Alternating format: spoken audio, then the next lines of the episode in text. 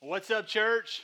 Morning. Hey, we're grateful to have you guys here, and uh, we are beginning a new series uh, called Take a Vow. Now, the, the uh, video that you just saw might remind you of something at home, uh, but the, the thing is, is that every single one of us at some point in our lives have taken some sort of vow. Not necessarily all of us in here have taken the, the wedding vow, but there's been vows, there's been promises uh, that we've made in our life. Matter of fact, I remember the vow that uh, I made to my wife. Uh, it was uh, May eighteenth of two thousand two uh, that uh, Kelly and I finally, I guess in a sense, tied the knot, right? Uh, we had actually dated in college. I was playing college football. She was a dancer, and uh, for the drill team at our school. Um, and so, uh, but we met, and uh, God brought us together. We had uh, similar families, uh, and eventually, after uh, being together and dating for a couple of years, we got married. And I remember that day. Like, I remember the anticipation of that day. I remember uh, sending out all of the Uh, the uh, the notes and the invitations and all that thing. And I, I remember even now, like, how, you know, specific all of those were. And like I, I could just see it in my mind. I can see the preparations. I can see all that. But it was all for this final consummation. It was for this final feast, this wedding that was going to take place. It was a union of her family and our family coming together and becoming one flesh. And it was exciting. It was nerve-wracking. Uh, you had all the planning, all the preparation, in which you're just like, if I can finally, like, we can survive just the engagement period, then surely we can survive marriage, right? Because there's all of this stuff that's going on. And I just remember that day, that the doors, you know, just flying open in the back of the church. And I can remember all the people uh, standing, and all of them are staring at her, and all eyes are on her, including mine. And like, I'm twenty-one years old. I have no, I have no concept of marriage, okay? Uh, I knew she was pretty and that I loved her, right? And uh, I had no idea of how to treat a wife. I had no idea of what God really was requiring me of uh, from me as a man. I had no money, uh, but hey, all we needed was love, right? And so we got married. And uh, I'll tell you, I think both of us would admit that our marriage has never been perfect, that we've made many mistakes, that we've said things that we shouldn't have said, that we've done things that we shouldn't have done. But the one thing I do remember is the commitment that I made to her, the vows that we said. And, you know, as you, you know, you talk about in sickness and in health, you know, for us, it was for poor or poor. I mean, we never had anything, you know. And, uh, but the bottom line is we just made a commitment. And over the years, we just decided that we were going to stick it out. And my hope today is that you would see really what a marriage covenant is. And that you would be able to look back and reminisce and reflect on your relationship. And I know that there's many people in here that um, that you look back and, and maybe you are in uh, a second marriage, or that you go, man, I, I'm not in a marriage, or maybe your marriage is, is really difficult right now. The, the process of today is simply to give you the proper foundation of what a marriage looks like. And I don't want to give you the, the thought process on, on my marriage, because if you model yourself after my marriage, then it's not always going to be healthy. So I want to model ourselves after the marriage of Jesus Christ. Amen. And you're like, what does that even look like? Well, I'm glad you asked, because today we're going to dive into it. And this is literally the foundational steps of being able to build on from here. We're going to spend five weeks on this series called Take a Vow.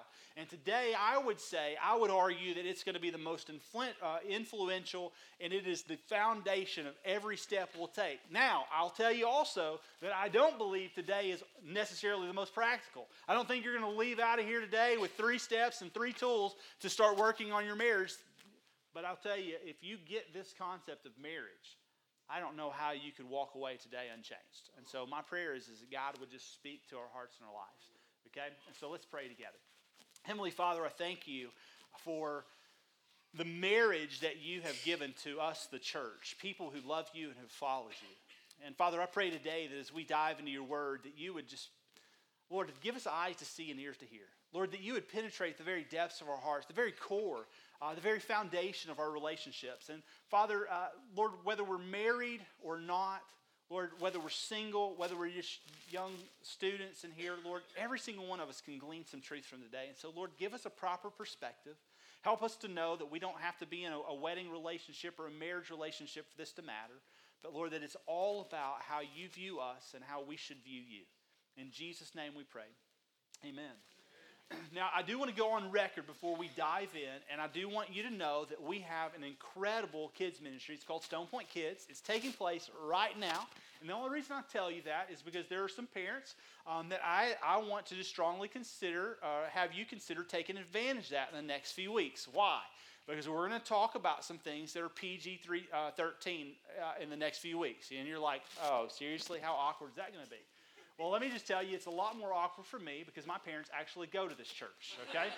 uh, but it's in the Bible, and uh, we need to discuss it because we need to live healthier lives. And so uh, we're going to be doing that. And so just, uh, we're putting it in your court. You do whatever you want. If you want your nine-year-old to learn about marriage and all that comes with it, then hey, that is your prerogative. Uh, but my pa- uh, my kids are going to be checked into Stone Point Kids, okay? So uh, we're going to start in Revelation chapter nine, uh, nineteen, verses seven through nine. Now, if if you've ever uh, if you've ever been uh, to to church and you talk about marriage, I'll tell you, I don't think that the very first thing that you're ever going to talk about is Revelation chapter nineteen. Like, that's not the text that you were thinking today when you came in to talk about marriage. But I want you to see what was said.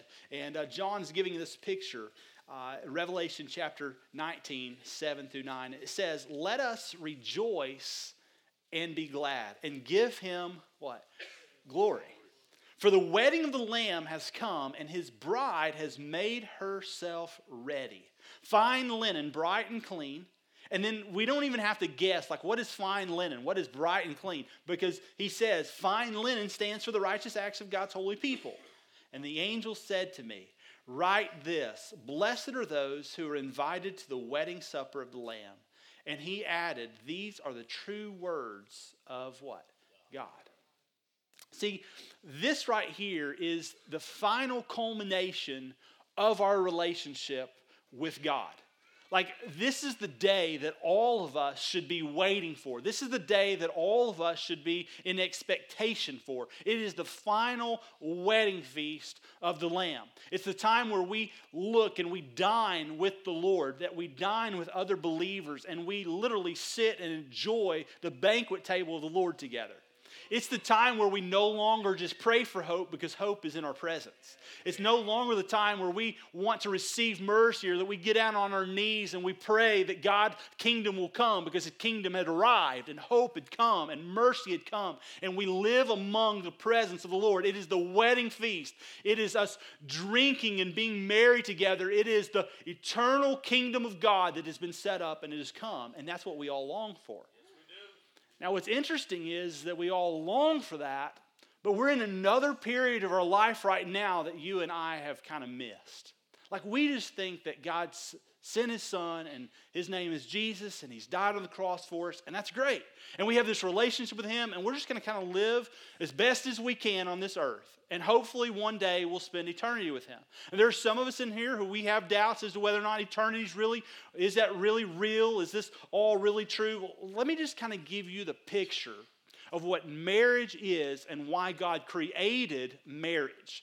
The reason that He created the ordin- uh, ordination of marriage, why He gave us this picture of vows and commitment and covenant. Why did He do that?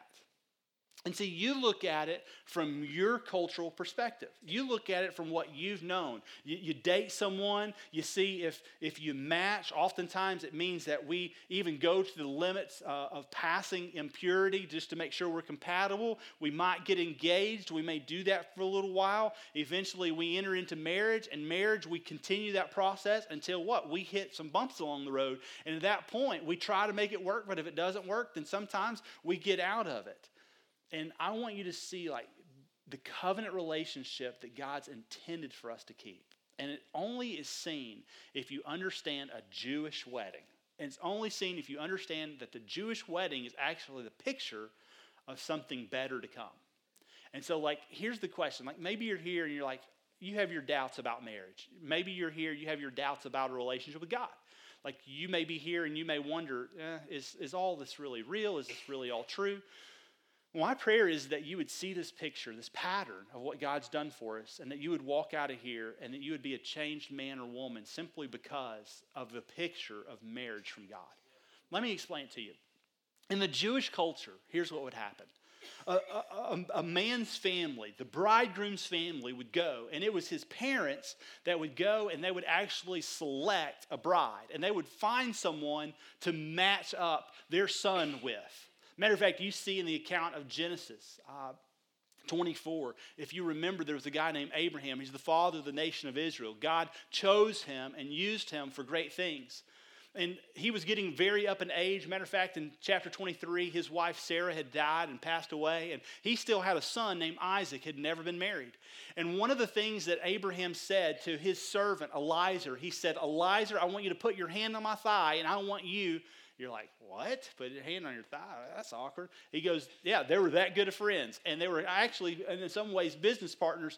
And if, if they would have never had a son, Isaac, then Eliezer would have probably inherited everything that Abraham had.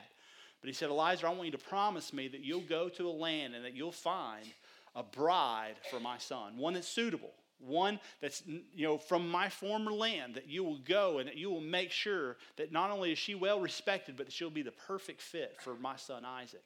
And Eliezer gets going, and he goes, and he uh, finally finds this lady named Rebekah. And here's what's interesting is, Eliezer is almost, in a, simple, uh, in a way, it's called typico prophetic. It's it's a way that you would look back and you go, it's in, in a sense prophecy, even in Genesis twenty-four. Eliezer went and he went and he pursued this bride and asked her to come and be a part of this new family. And he, he made a proposal to her. And Eliezer, in a sense, is what the Holy Spirit does for all of us. He comes and he woos us, he courts us, and he encourages us to come to a new family. What's interesting is Eliezer, his name actually meant comforter, which is the Holy Spirit who is what? The comforter for us. And so Eliezer goes and he gets Rebekah, and Rebekah uh, has this new proposal in front of her. And essentially, they pick her, they choose her, and then they say, Rebekah, will you accept it? Will you trust us enough to follow our direction? And she agrees. And when, upon her agreement, they entered into this covenant relationship in the Jewish custom called a betrothal. They were betrothed together, meaning that they were committed and they were joined together. And it was a contract um, that was signed, but it's actually not like our engagement contract. It was what? A covenant. And it was a covenant agreement that was binding. And the only way that you got out of a betrothal was actually file for divorce. See, like for us, like if we're engaged, we can go all the way up to about three weeks, you know, before we can, you know, just scrap all the invitations, send an email out to everybody, send all the toasters and everything else back, you know what I'm talking about? And we can go, hey, I can't marry this crazy gal, okay? Uh, and that's the thing is you can do that. In a betrothal, it's not like that. The offer's been made. Upon accept, acceptance, you enter into betrothal, and then get this, there's a dowry that's paid. There's a payment that's set up, and they're paid, and then that woman decides that she'll come and be a part of that family. Now, here's what's interesting. Upon the acceptance of the proposal, the betrothal part that's met, then there becomes some obligations on both families. You've got the bride's side, and the father of the bride has one job, and that's to make sure that he gets his daughter ready, that she remains pure and that she's ready for the wedding feast. That she's not going out and she's not hanging out with other guys and she's not doing a lot of different things. In a sense, that even in their, that contract period, as they're getting ready for the wedding feast, that she stays, what, in tune to where she is supposed to be. And so he takes her and he veils her. He adds some sleeves to her arms where uh, she's protected and covered. And that's his job, is to make sure that she's ready, dressed with fine linen, ready for the day of the arrival, the expectation the bridegroom will come. Now, what's interesting is, is that on the groom's side, what does he have to do? He has to get ready for this thing. And so he goes and he adds on to his father's house, and he begins to make a room or even two for his wife to come to. And that's all he does, day in, day out, night in, night out. He's preparing this room for his new bride. Now, here's what's interesting. She's remaining pure, white as snow, making sure that she's not giving herself to anyone else. She is waiting on her soon-to-be husband, soon-to-be bridegroom to come. And get this, she doesn't know when it's going to happen. Like you and I, we send out invitations. I can remember May eighteenth at two o'clock. Y'all better, you better be there. The, the best party's going to happen afterwards, right? And you're like, come, we want you to be a part of that day. Here, they didn't send out invitations. They didn't know when the wedding feast would begin because it only begins promptly after the bridegroom's finished preparing the home. He'll come. It could be in the middle of the day. It could be in the middle of the night. But she gets up every day in expectation that what? The bridegroom's coming. And so every day she gets up. She prepares herself as if that's going to be the day.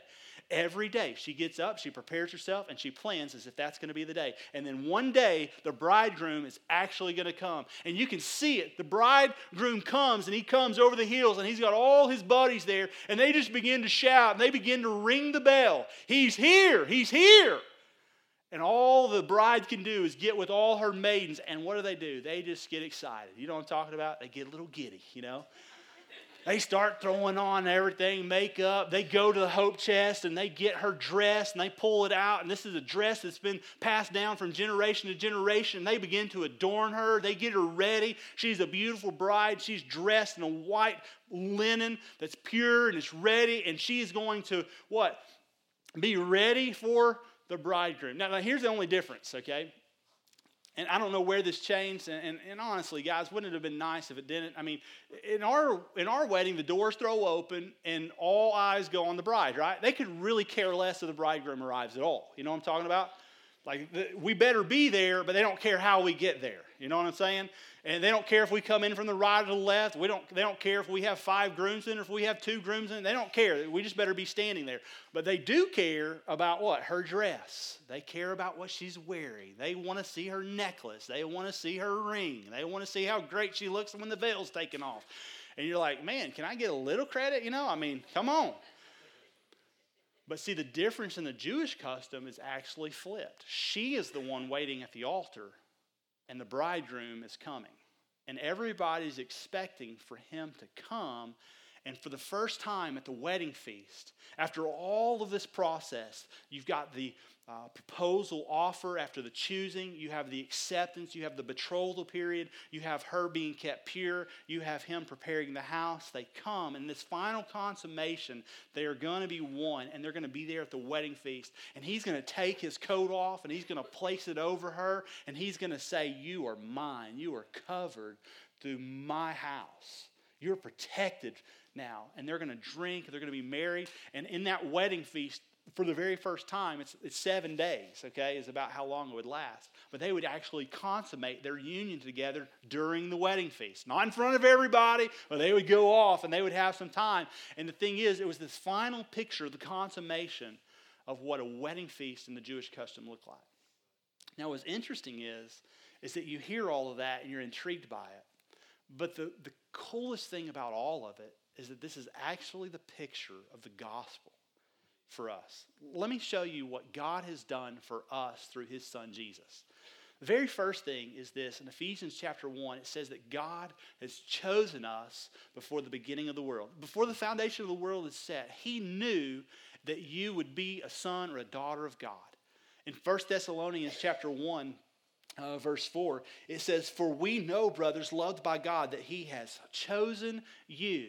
And so in this sense, what God has done is he has come before every single one of us, and he, the, he is drawing us, he's wooing us, he's courting us through the Spirit of God.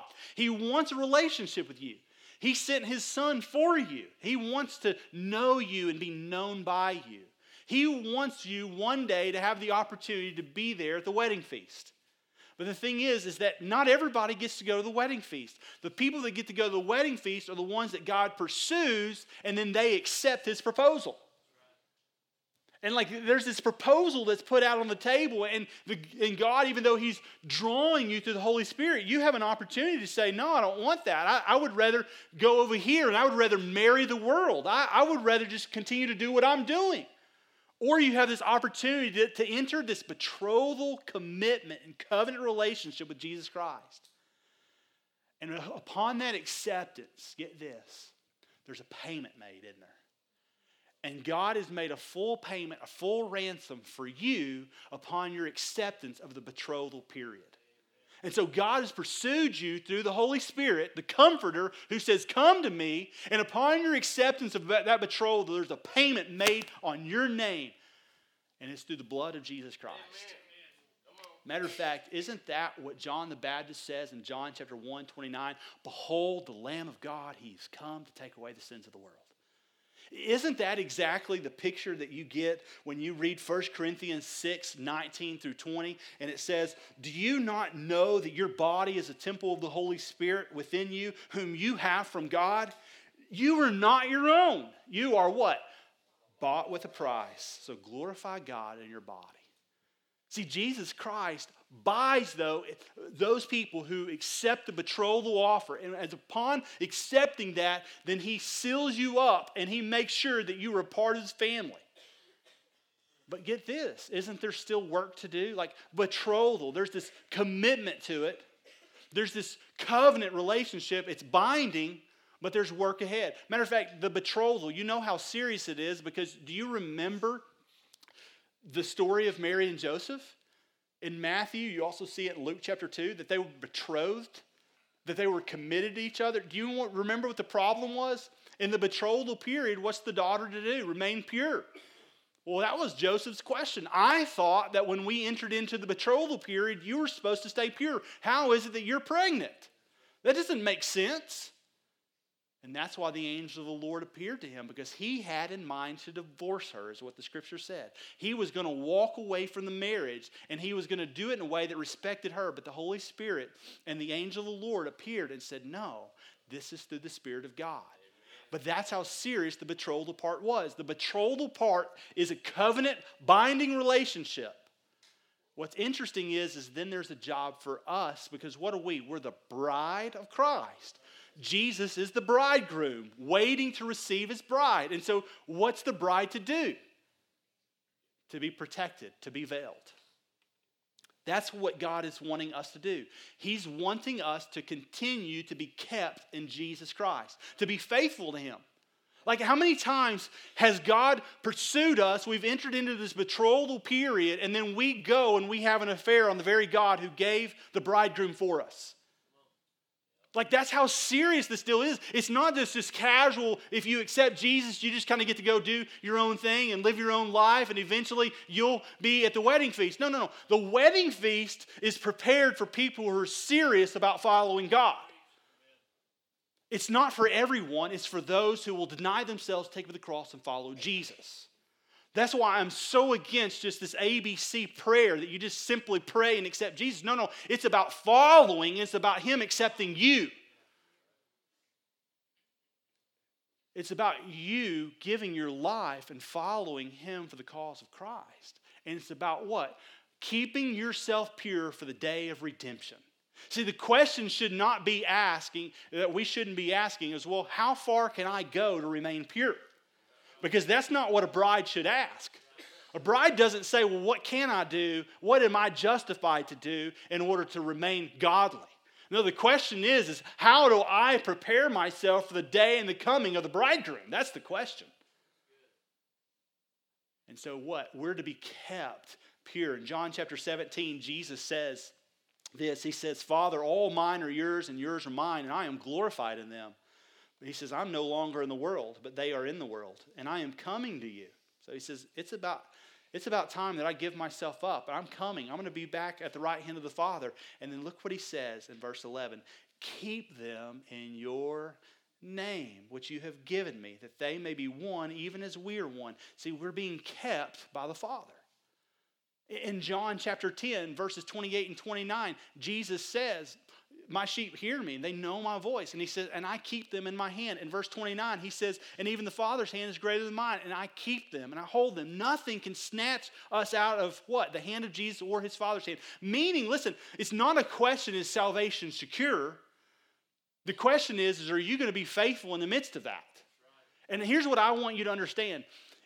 If you have a struggle with faithfulness to God, I don't think the question is, is God failing to keep you? I'm wondering if you really understood the betrothal commitment. I'm wondering if you really ever gave your life to Jesus in the first place. Because we see that once sin has been redeemed for, we don't run back to it as the dog returns to its vomit. And I think that's the struggle in our culture. It's not that Jesus failed on the salvation end. It's that we fail to understand the betrothal commitment that we made to him. Because once you make, make a betrothal, then you keep your end of the bargain. You're being kept firm through Jesus Christ, through the blood sacrifice and what he's done. It's the exact same picture that we see of marriage in Ephesians chapter five. You remember twenty-five, twenty-four says, wives submit to your husbands, and all of you get all like, oh, don't say that, okay? It's out of context when you see that. twenty-five says, husbands, love your wives as Christ loved the church. But look at twenty-six.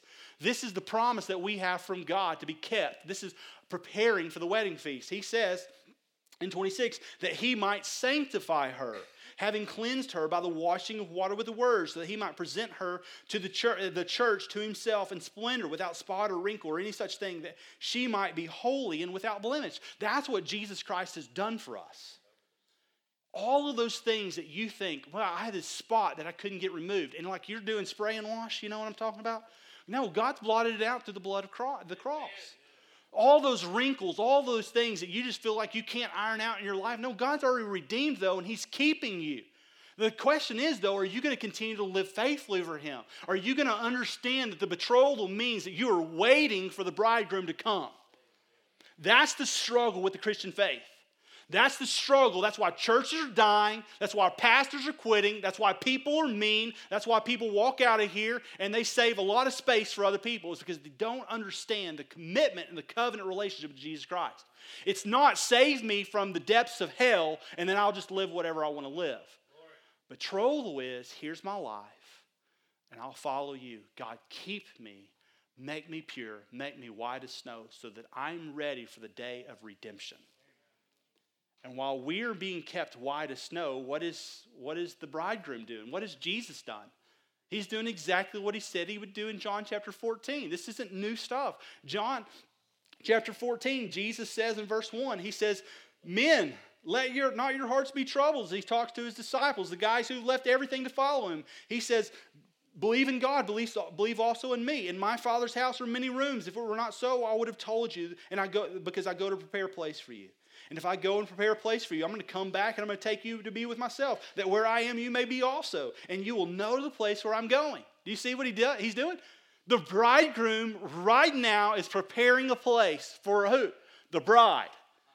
Isn't that exactly what he said he would do? Yes. Isn't that the picture of every marriage that's ever taken place in the Jewish custom? Yes. The faithful ones. And so he's away preparing a place. So what do we do? We chalk it all up to coincidence? We just say, oh, well, that's just, that's, that's just, you know, that's a good, clever little story there. That's awesome. I love the tie-in. No. Here's what I want you to imagine. You and I oftentimes make this world our playground, and God created it in six days, and he rested on the seventh. Can you imagine what he's been doing over the last two thousand years as he makes a place ready for his bride? How much more spectacular than is it going to be than what we see? And if you don't, if you don't believe that oftentimes we're mesmerized by this world, you got another thing coming. And so can you imagine the glory and the splendor of being welcomed into the arms of Jesus Christ in the wedding feast? I mean, isn't that, you think, maybe why Paul says, wow, to be absent with the body, to be present with the Lord? Wow, I'm ready for that. He's like, you can take me now. I mean, don't get me wrong, Lord. If you need me to keep working, I will. But take me now. Like, we fear death. And why? Because it's going to be so much more spectacular because he's preparing a place for us. And he wants us to receive us on that final culmination. And he goes, until that time, hey, be faithful because I'm preparing a place. I haven't let you down. Isn't that incredible? And then get this. He's gone. And what is the bride doing? She's getting herself ready. She's staying pure. And she is waiting with expectation. And she does not know the hour, does she? Isn't that exactly what Paul said? You'll never know the hour. Isn't that what we, we know that's going to come like a twinkle of the eye? That's exactly what you see. Matter of fact, in Matthew chapter twenty-five, Jesus gives us an awesome picture in this parable of exactly what's going to happen. He says, at the time of the kingdom of heaven, it'll be like ten virgins. There's ten pure virgin girls. And what are they doing? They're getting their, themselves ready for the, the feast. And they take their lamps and they go out to meet the bridegroom. Five of them are foolish and five of them are wise. The foolish ones, they take their lamps, but they don't bring any oil with them. The wise ones, however, take oil in the jars along with their lamps. And the bridegroom was a long time in coming, and they all became drowsy and fell asleep. And at midnight, the what? Cry rang out. Here's the bridegroom. Here he is. And all the little virgin boys are with the bridegroom, and they're saying, here he is. And it's this awesome thing, and everybody's excited about it. And the bridegroom was a long time in coming, and they become drowsy, and then here he is, and they, they come out to meet him. Then get this, all the virgins wake up, and they trim their lamps, and the foolish ones then say to the wise, give us some oil, our lamps are going out. And five of the wise ones said, no, there may not be enough for both of us and you. Instead, go to those who sell oil and buy some for yourselves. But while they were on their way to buy oil, the bridegroom arrived. The virgins who were ready went with him to the wedding banquet, and the door was shut. And then what? The others later came, and they say, Lord, Lord, open the door. Lord, open. We want to be a part of the feast. And he says, I never knew you. They weren't ready. They weren't expectant. They had not kept themselves anxiously awaiting the bridegroom to come. Jesus says that's the perfect picture. Matter of fact, Paul says uh, to the church in Corinth, he says, in a moment, in the twinkling of an eye, at the last trumpet, for the trumpet will sound, and the dead will be raised imperishable, and we shall be changed. He goes, he's coming. The bridegroom's on his way. Are you waiting faithfully? And then get this. When the bridegroom finally arrives and he's here, then what happens? We are to go to the hope chest, and we're to get out the dress and fine linen, and we're to put it on, and we're to anxiously await and, and get ourselves prepared. And that's exactly what the woman would do, right? And you're going, well, what in the world does that mean? Well, I'm, the thing is, is that Paul gives us this picture, and, and really here's what it is. It's an opportunity. It's called the judgment seat. It's different than the white throne judgment. At the end of the days, the wedding feast, before all of that ever happens, you have the white throne judgment. And that's where God takes, and he takes wheat, and he puts it over here, and he puts chaff over here. That's where he goes, there's going to be some with me with their eternal life. There's going to be others that are cast in the lake of fire. But the, the judgment seat is the question of, what have you done? Have you lived faithfully? Matter of fact, Paul, uh, he, he addresses it a couple of ways to the church in, in Corinth, because they don't always get it, and they're, they're really a troubled church. And so one of the things he says in Second Corinthians five, six through ten, he says, therefore, we are always confident, and we know that as long as we are at home in the body, we are away from the Lord. For we live by faith, not by sight. We are confident, I say, and would prefer to be away from the body at home with the Lord. So we make it our goal to please him, whether we are at home in the body or away from it. In verse ten, it says, for we must all appear before the judgment seat of Christ, so that each of us must receive what is due for us, the things while we do in the body, whether good or bad. The best way I can explain it to you is this, is in First Corinthians chapter three, Paul gives the picture to the Corinthian church, and he says, look, once you enter in the betrothal period with Jesus Christ, all of us, we have the foundation of the rock. You're no longer building your life on sinking sand. You have the foundation of the rock. The question is, what do you do from there? And there are some of us that right now in this life, we're building homes made of silver and gold. And, and they're, hey, when they're tested with the fire at the end of the days, man, they stand up and they're proof positive. And you go, wow, that's awesome. Now, there's a lot of us that while we're sealed for the day of redemption, we're building our houses with stray and stubble and straw. And when the fire hits it, guess what? It's burned. And we kind of run out naked. You know what I'm talking about? We don't have a lot on. Let me explain it this way. Like, y'all remember graduation day? Some of you? Yeah, yeah, some of us do. Well, there are a lot of you in here that like graduation day, whether it be high school or college, like you walked across the stage, and I mean, you had tassels, and you had extra garments, and you were in uh, honor clubs, and I mean, you had all types of different things that people gave you. And like you walked across, and you had so many things hanging from you. That, I mean, you were the spectacle, you were the show, and everybody stand up, and they're just clapping for you, and I mean, it's an exciting thing. They even let you talk, you know what I'm talking about? It was just an awesome day for you. You're like, yeah, I was kume somebody, whatever. whatever that is. I don't even know what that stuff is because I just graduated. You know what I'm talking about? Like, I, my parents were praising Jesus that I actually got to walk across the stage. The most pivotal moment of that day was I actually got to move my tassel. You know what I'm talking about? And so, like, that's where I was, and that's kind of where I come from in it. But, like, that's what the judgment seat of Christ is. It's basically an opportunity for him to adorn his bride. That they would put things on the dress and that they would say, here you go. And it was a spectacle of honor. There's going to be some of us that in this life, we're going to graduate with more honors than others.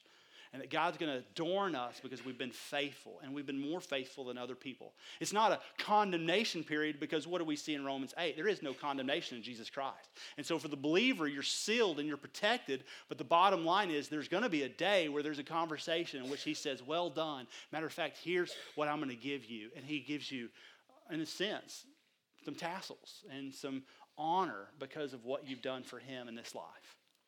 And get this, after all of that's taken place, he, he's chosen you, he's made a proposal, you accepted, you entered into the betrothal commitment, you've been faithful and white as snow, you've been pure before the Lord, he's gone to prepare a place for you, he's come back, you see him, he's given you this incredible uh, garment, fine linen, white as snow, as we see in Revelation chapter eight, the righteous acts of the saints. He goes, we've made it to the feast. It's this final picture of our relationship with the Lord and all that we've been hoping for and dreaming for. It is the, the, the, the time of the streets of gold. It's the time of the no more tears, no more pain, no more sorrow. It's all of it. The culmination of the wedding feast is here.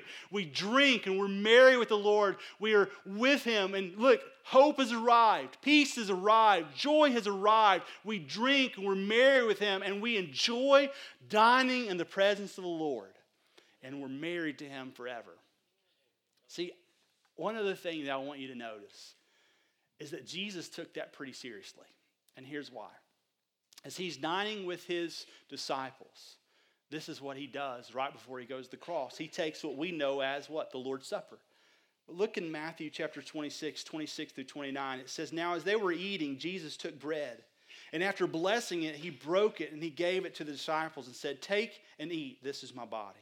And he took a cup, and when he had given thanks to it, he gave it to them, saying, drink of it, all of you, for this is the blood of my covenant, which is poured out for the forgiveness of sins. He goes, here's my broken body, here's the blood, never forget that, always remember that.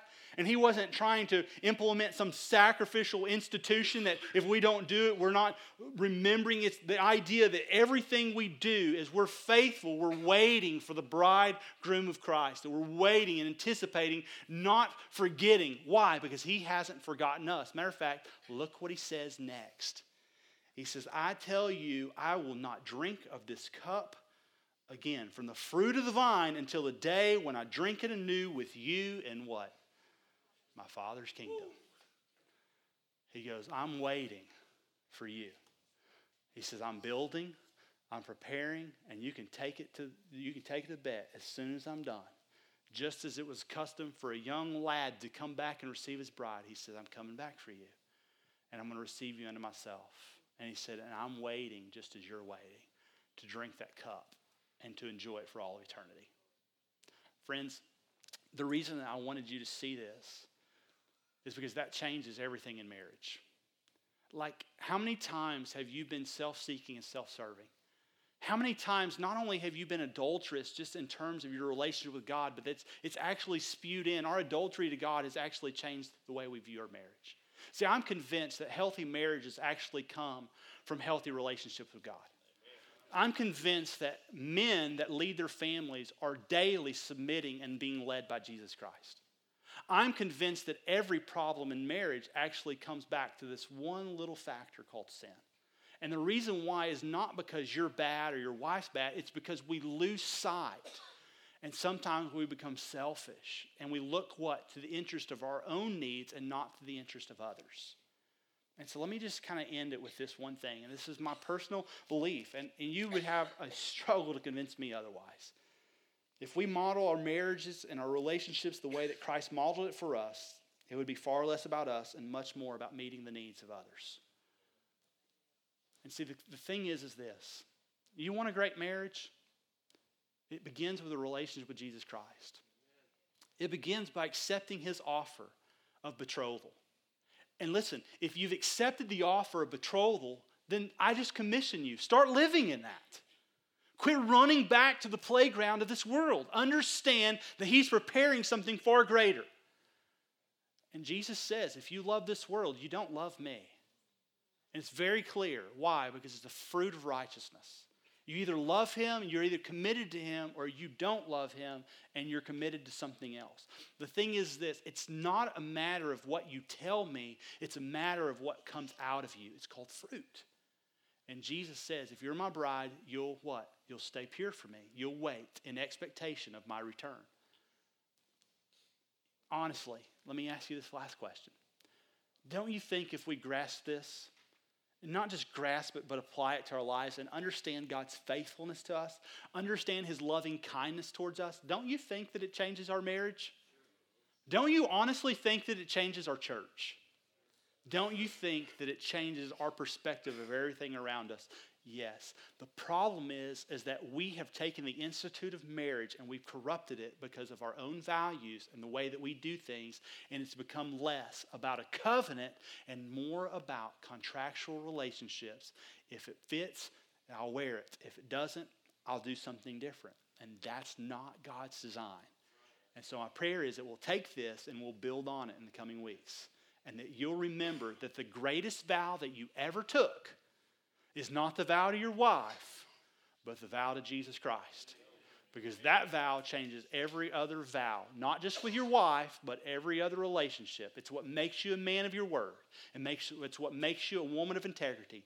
It's what causes you to keep your eyes fixed on Jesus Christ. It's when you forsake that vow, the vow that's the most important vow, the vow that you made to God, is when everything in our life seems to come crashing down. Let's pray. Father, I pray that you would help us to understand that you have covered us with the blood of Jesus Christ. And for those who accepted the proposal to be betrothed to you, to enter into that covenant relationship, Lord, you have given us hope and a future. And Lord, it's not just in this life. And so, Lord, there's many of us in this room that we're pursuing love and riches in this life. And Father, my prayer is, is that we would quit looking at things in this life. Matter of fact, I pray that every single one of us would realize that we don't have a soulmate in this life on earth, that our soulmate is you. And then when we understand that, it allows us to have a proper perspective and identity in every other relationship. And so may we take this vow seriously. May we realize that you've chosen us, that you called us, just as Elijah called Rebecca. Your Holy Spirit's called us to you.